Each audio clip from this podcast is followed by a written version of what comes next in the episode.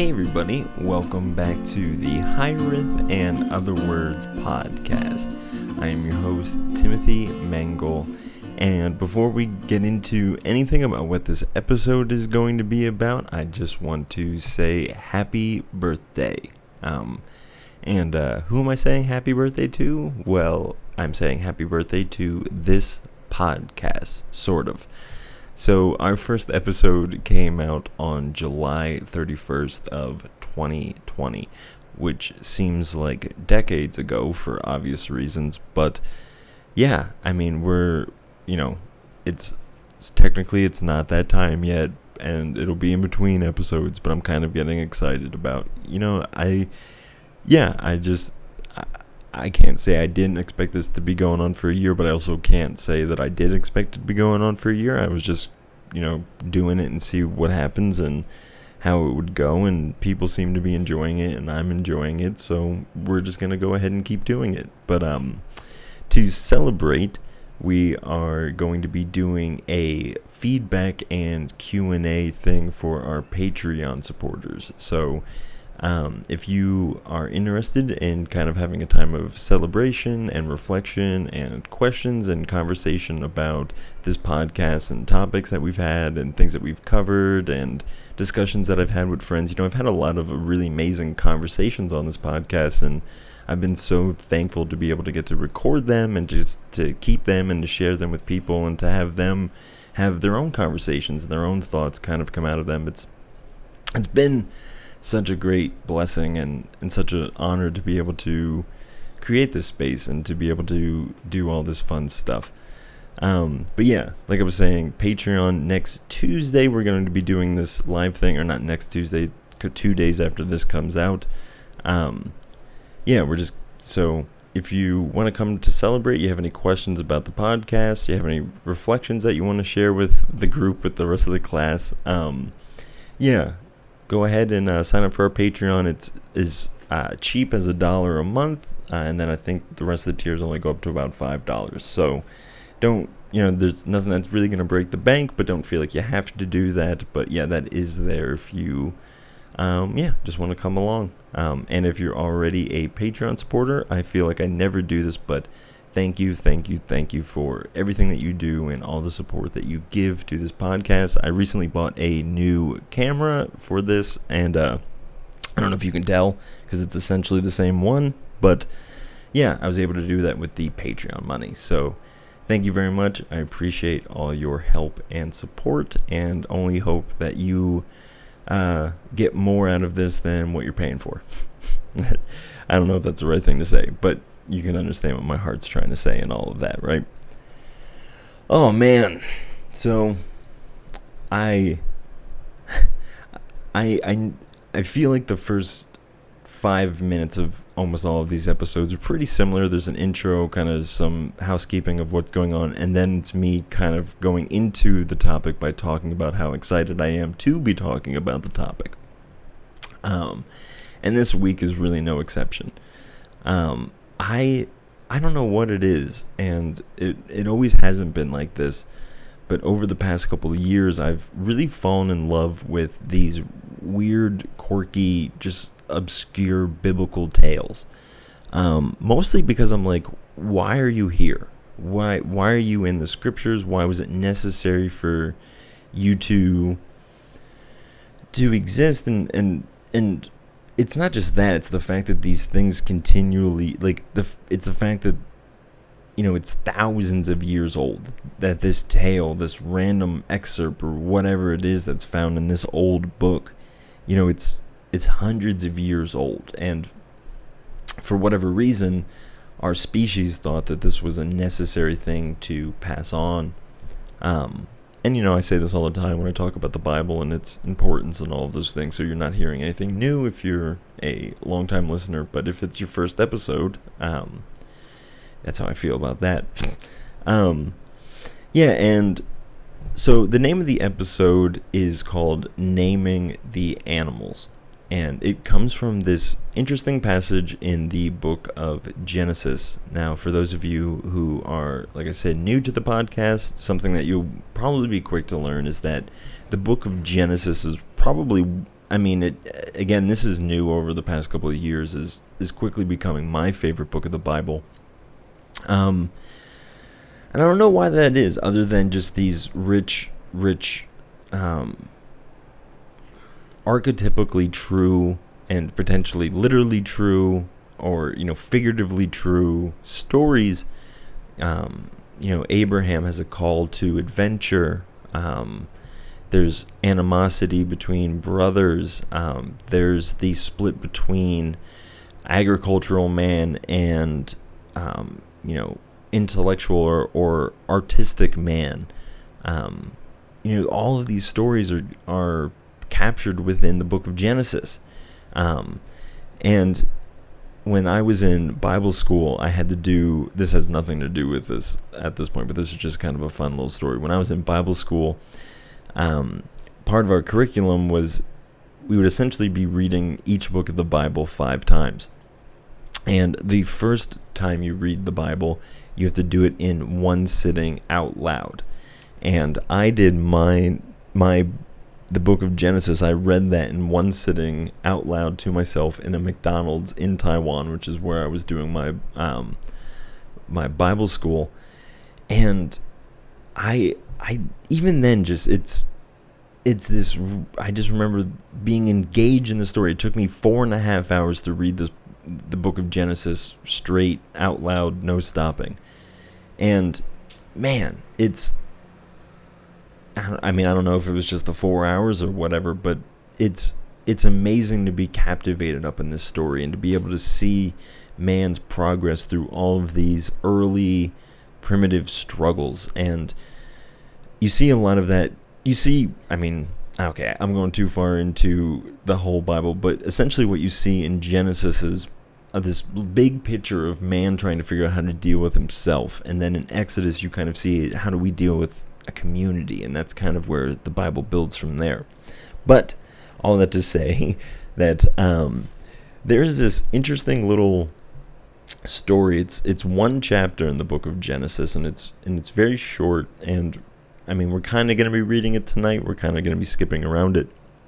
But there's this interesting detail I mean, it's kind of part of the whole story, so it's not necessarily a detail, but it's it's just this weird tidbit that it, it happens kind of in the middle of all these things.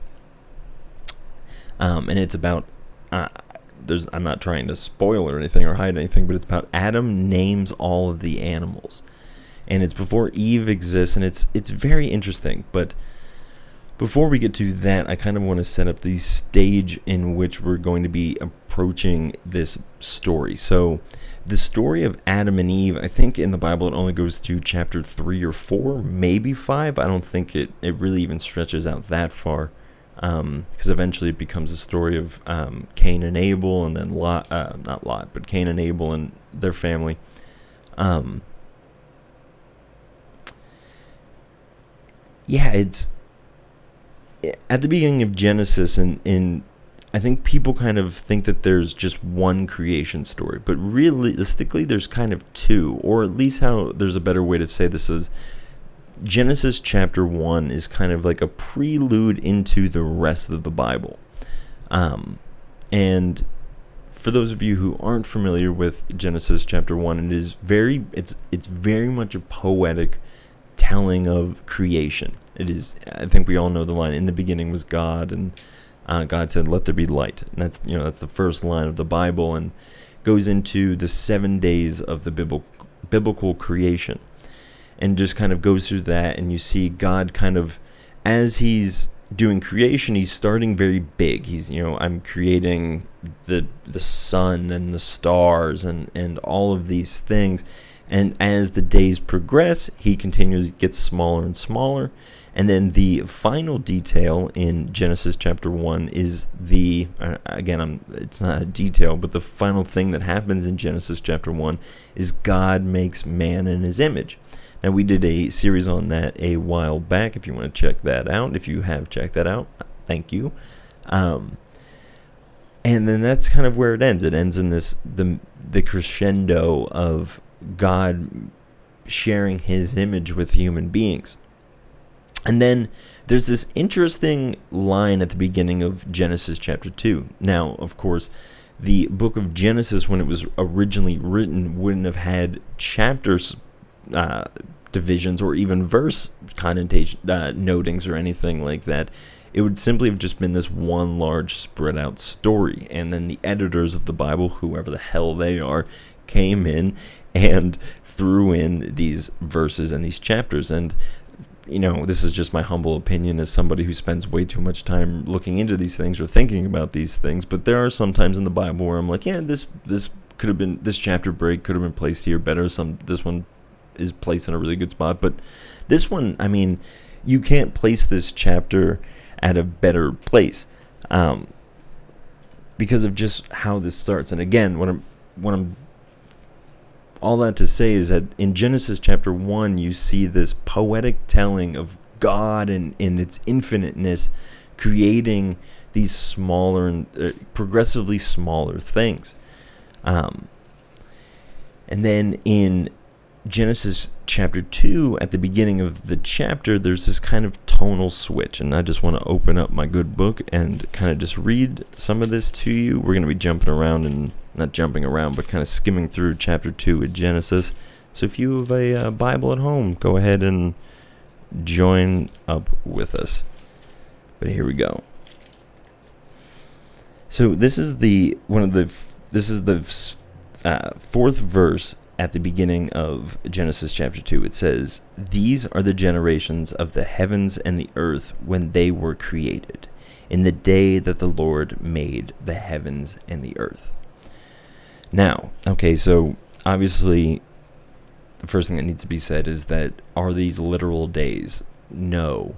And I don't really want to spend a whole lot of time debunking that or, or even or even spending again much time talking about it because the point for me here is not whether or not God made creation in a day, but in this poetic retelling of creation for the author, for the person who is trying to relay the experiential feelings of this narrative, they thought it was best to relay them in an image of a day. Now, there are some people that argue that the word day is just a lazy translation for, you know, an epoch or a period or a season or a time or whatever it is.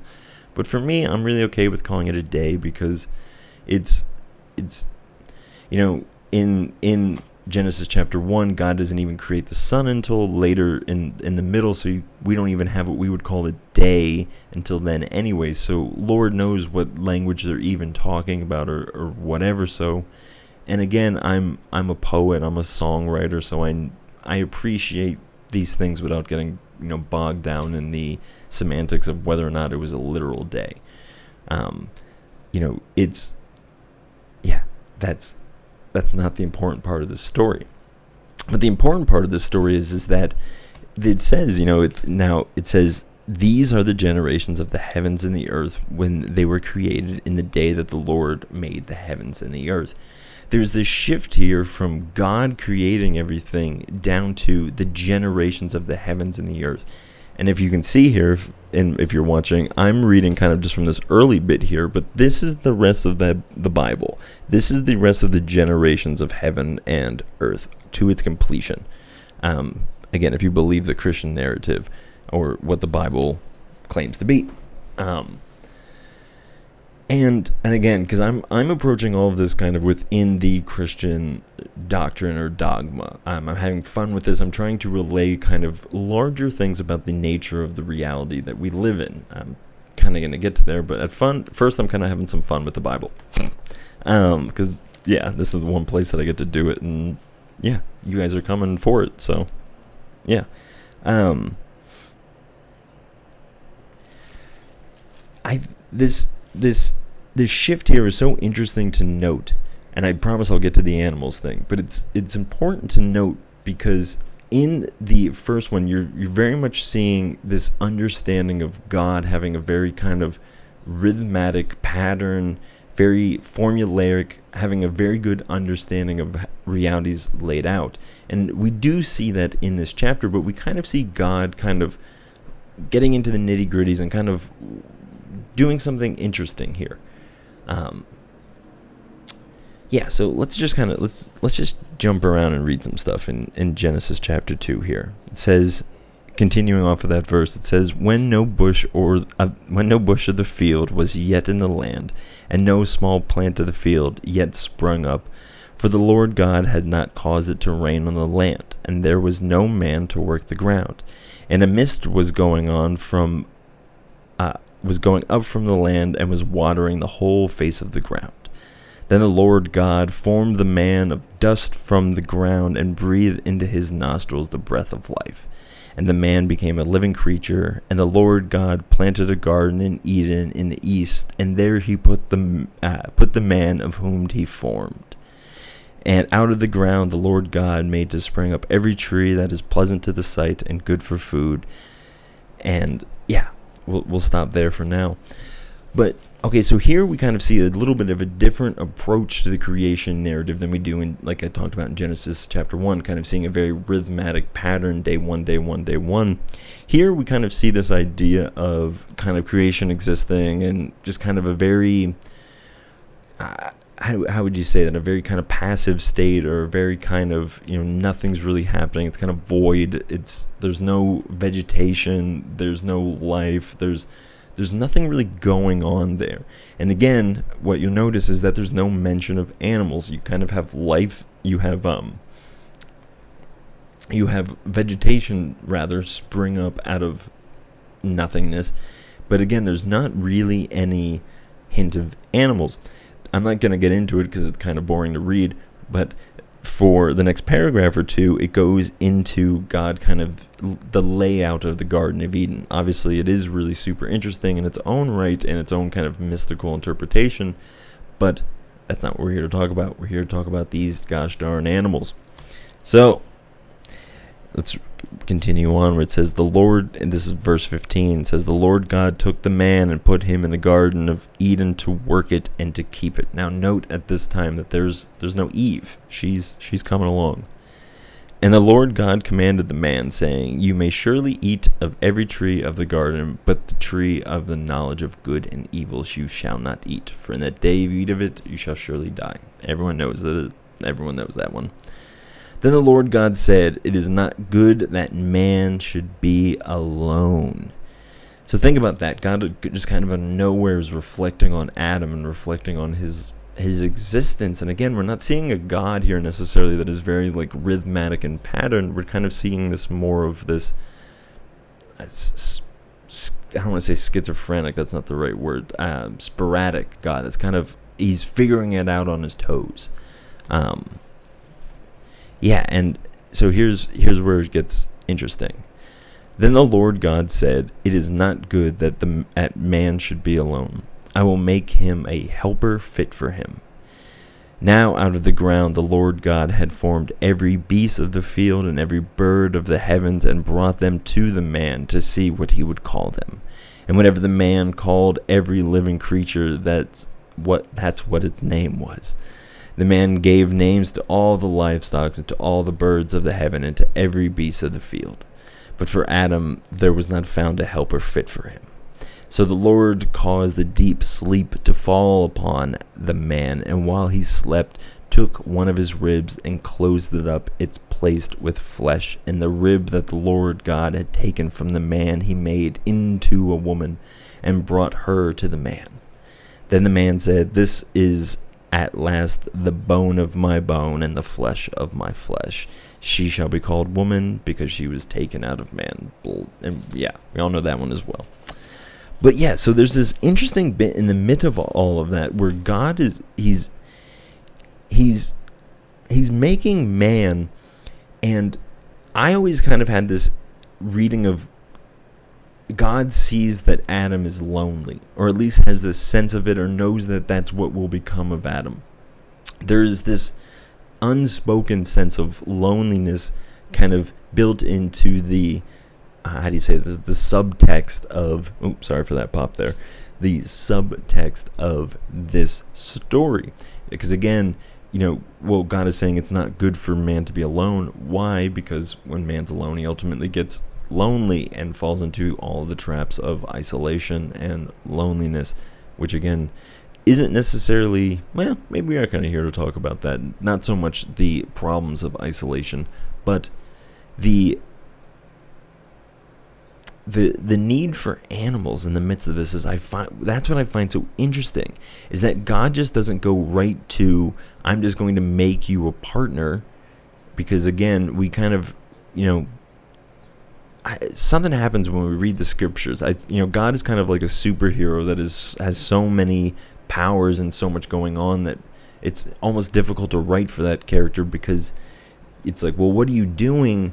You you know you're going to make him a partner because if you're omni if you're all knowing and and all you know if you have the ability to know everything and can do everything why wouldn't you just make this person you know another person or you know whatever? Why was this weird animal thing put in the middle that didn't really seem to be even the it didn't it didn't fix Adam's ailment. It didn't you know fix the problem but for some reason god thought it was interesting or or at least necessary to go through the process of building and forming all of the animals because and then handing them to adam to to for him to name them all and which in what's interesting here is that if you kind of just read this story and I'm, I'm not saying that this is literally how it happened but again if we just read the narrative structure of this it kind of just seems like there is a void earth and then out of that grows vegetation, and then out of that grows man, and then somewhere along the pine,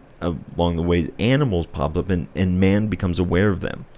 And again, I'm I'm definitely not saying that that is the trajectory that our actual species came on, but it is the trajectory and the story that this is beginning to tell with.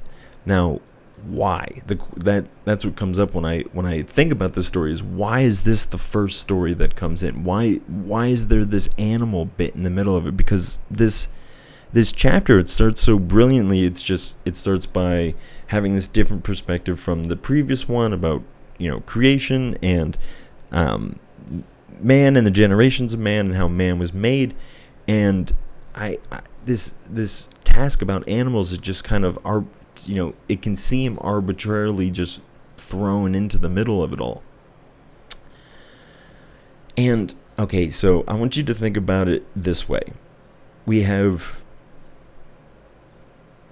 we have two creation stories happening, you know, back to back. And like I said earlier, we have God in its infiniteness kind of summating itself down into smallness, and then at the flip there in chapter two, with the um, the beginning of the generations of the heavens and earth, you see this, you know, this flip where it goes that the small details are starting to see the grander picture and are starting to realize how reality is formed.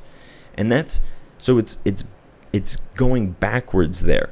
So it's the all-knowing, the all-powerful, it's the everythingness. It's the the function, the this the structure, the mathematics of the universe. You know, as God existing and pouring itself out. You know, rhythmically, day one, day two, as this, as that, and and all those things. And then there's this switch where you, we kind of try to start climbing back up that ladder.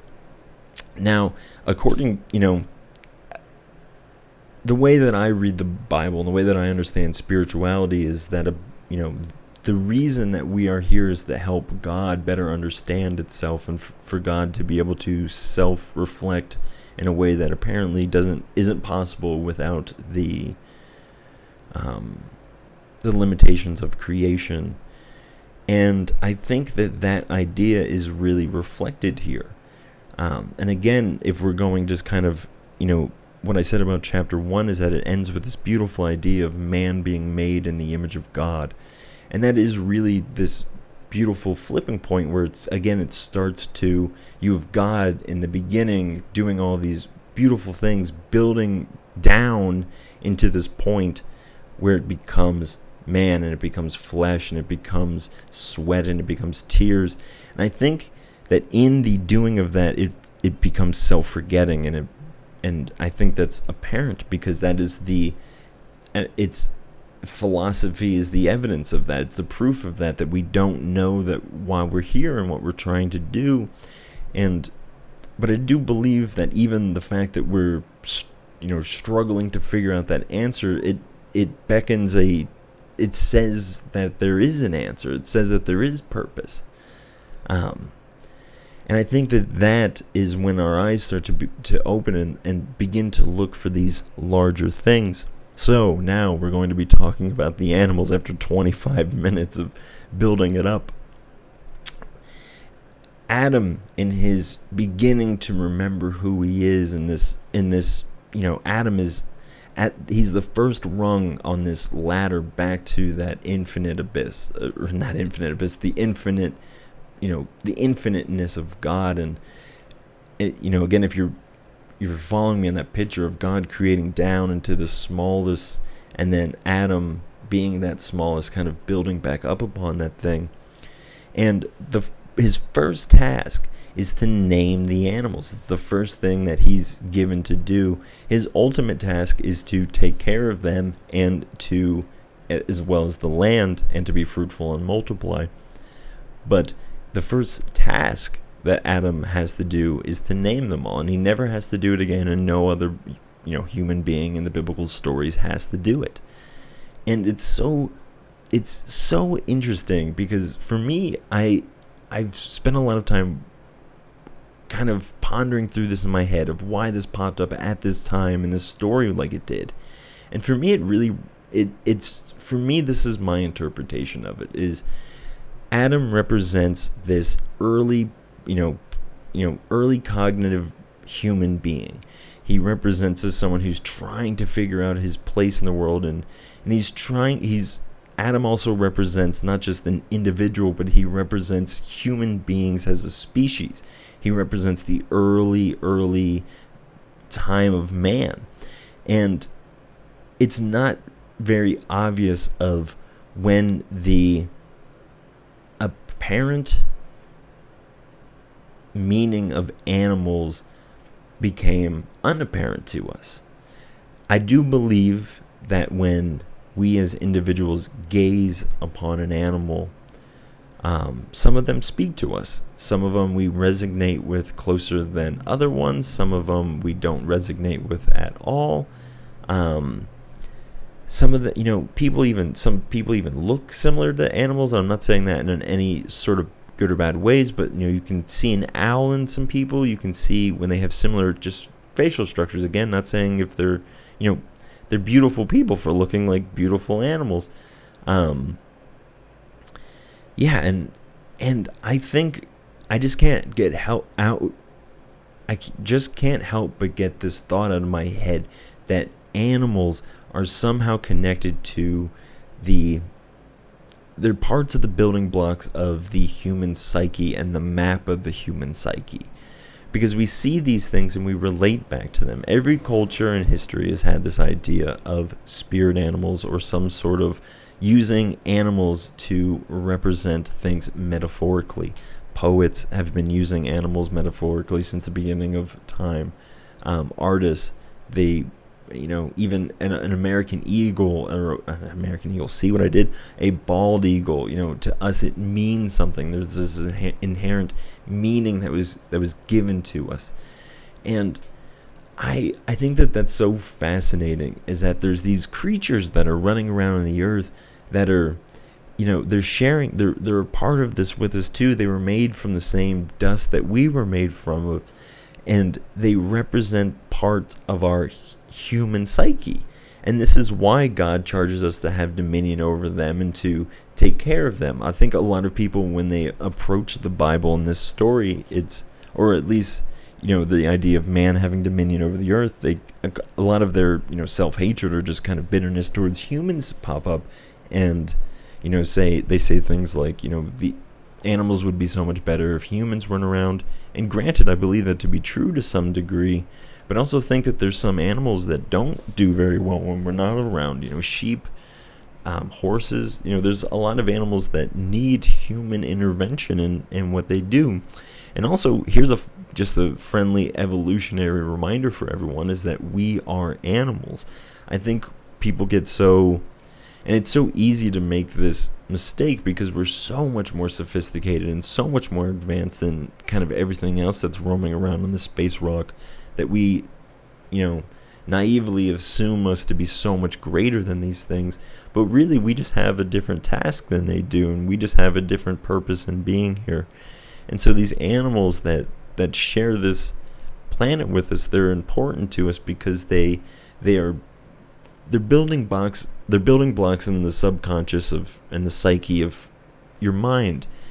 And again, this is why think about this is this is why, you know, Native Americans and other indigenous cultures have totem poles with animal figures on it because they're literally stacking different representations of a person or a tribe or whatever onto each other. This is similar to how in the Bible God is depicted as being a a, a creature with four different animal heads on it. There is a part of animals that are so integral to spirituality, to how we view and move through this earth.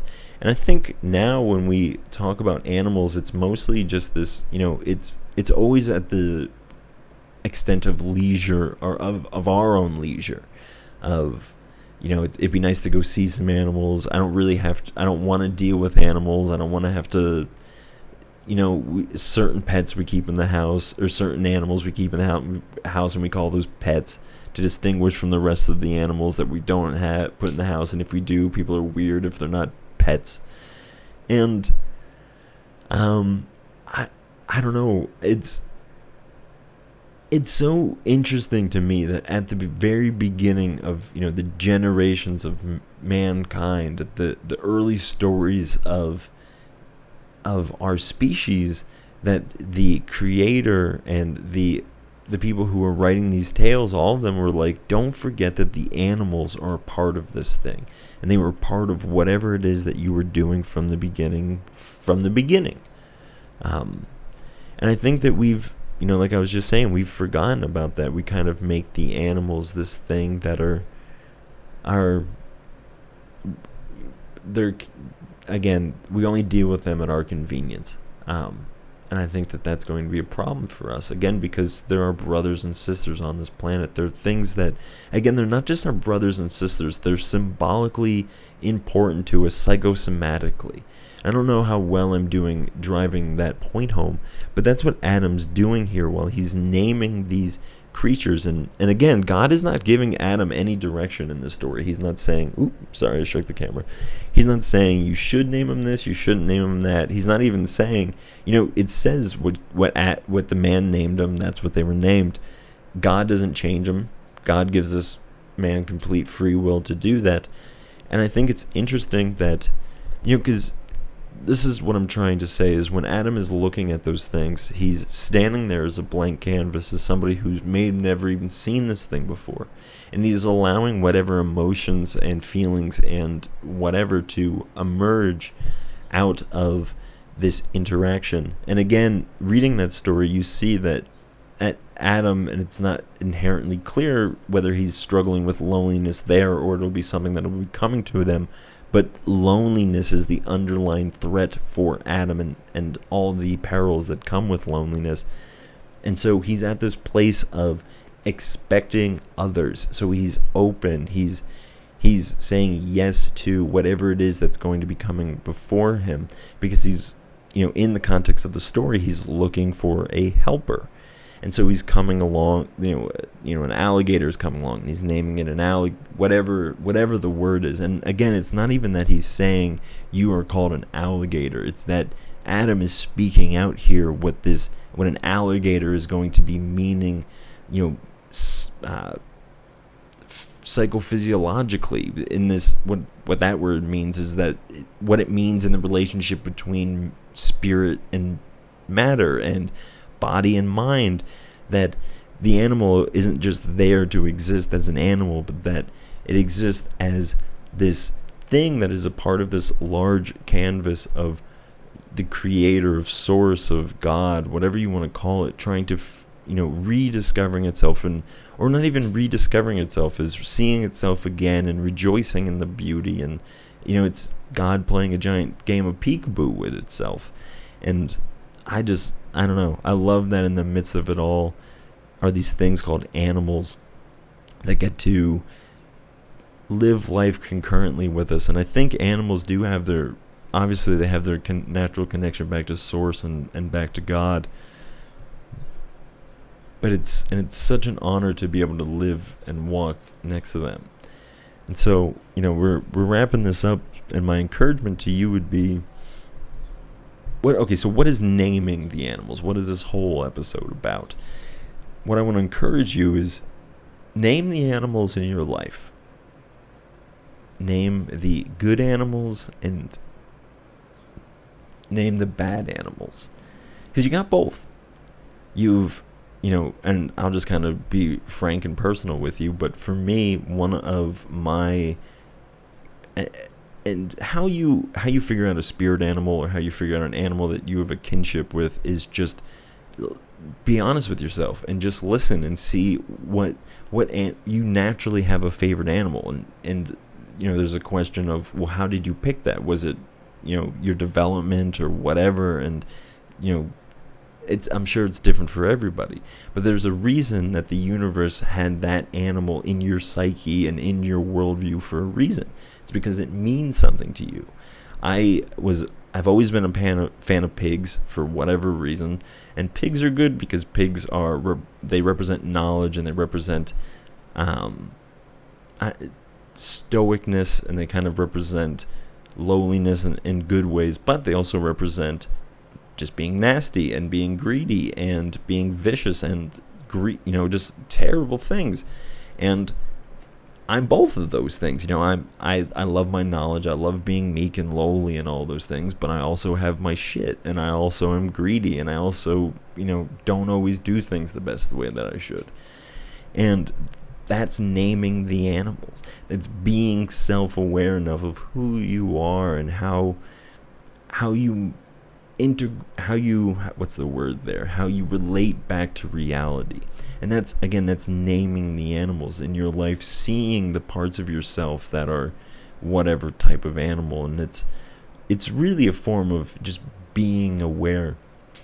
And to kind of just finish off the story um, it, it ends with god building adam a a woman out of himself out of adam. And I think what's interesting there is you kind of see this weird kind of cyclical thing happening there. Is you have God emptying itself and being made into Adam, and then Adam emptying himself and being made into Eve, and then Eve emptying herself and being made into Cain and Abel. And you have this continuing emptying forward in this. And again, think about the animals as part of the things that move the thing forward. They're part of the building blocks. They're part of the wheels that that move this thing forward because they because they're always going to be here with us. They're always going to be things that we are naturally inclined to take care of when we listen to our spirit well. And yeah, they are things that we are in supposed to have a relationship with other than at our own convenience for our own pleasure. Um, we're supposed to take care of them. We're supposed to be loving them, and we're supposed to see how we ref- they reflect in us and us in them. So yeah, this was just kind of a I don't want to say short one because it definitely wasn't short, but this was just a fun little episode. Uh, I feel like a lot of mine are like heavy and dealing with stuff, but this one wasn't. Um, but yeah, uh, I just want to say thank you guys so much for checking this out. I hope I don't know. I hope this has been encouraging for you, been informative for you, and I would just again encourage you to say, um, or I would just encourage, I would say to encourage you, um, sit, figure out who you are by how the animals in your life reflect you, and how the animals that you know and love, and or even the animals you don't like, why don't you like them? Sit and think about that as well. Um, yeah, if you are interested at all in signing up for the Patreon, that'll be linked below. And like I said, that starts at just a dollar a month. And there are different tiers and there are different perks according to each tier. So thank you very much. Uh, yeah, to everyone who's done that, thank you so much for listening. And uh, yeah, it's been a great 40 episodes, and I'm looking to looking forward to a lot more than 40 more. All right, everybody have a good evening, and I ask that you would love, the Lord your God as. How don't. oh man, I always forget what my sign off is. I, do me a favor and love yourself and your neighbor and God. you can do it, friends. Have a good one.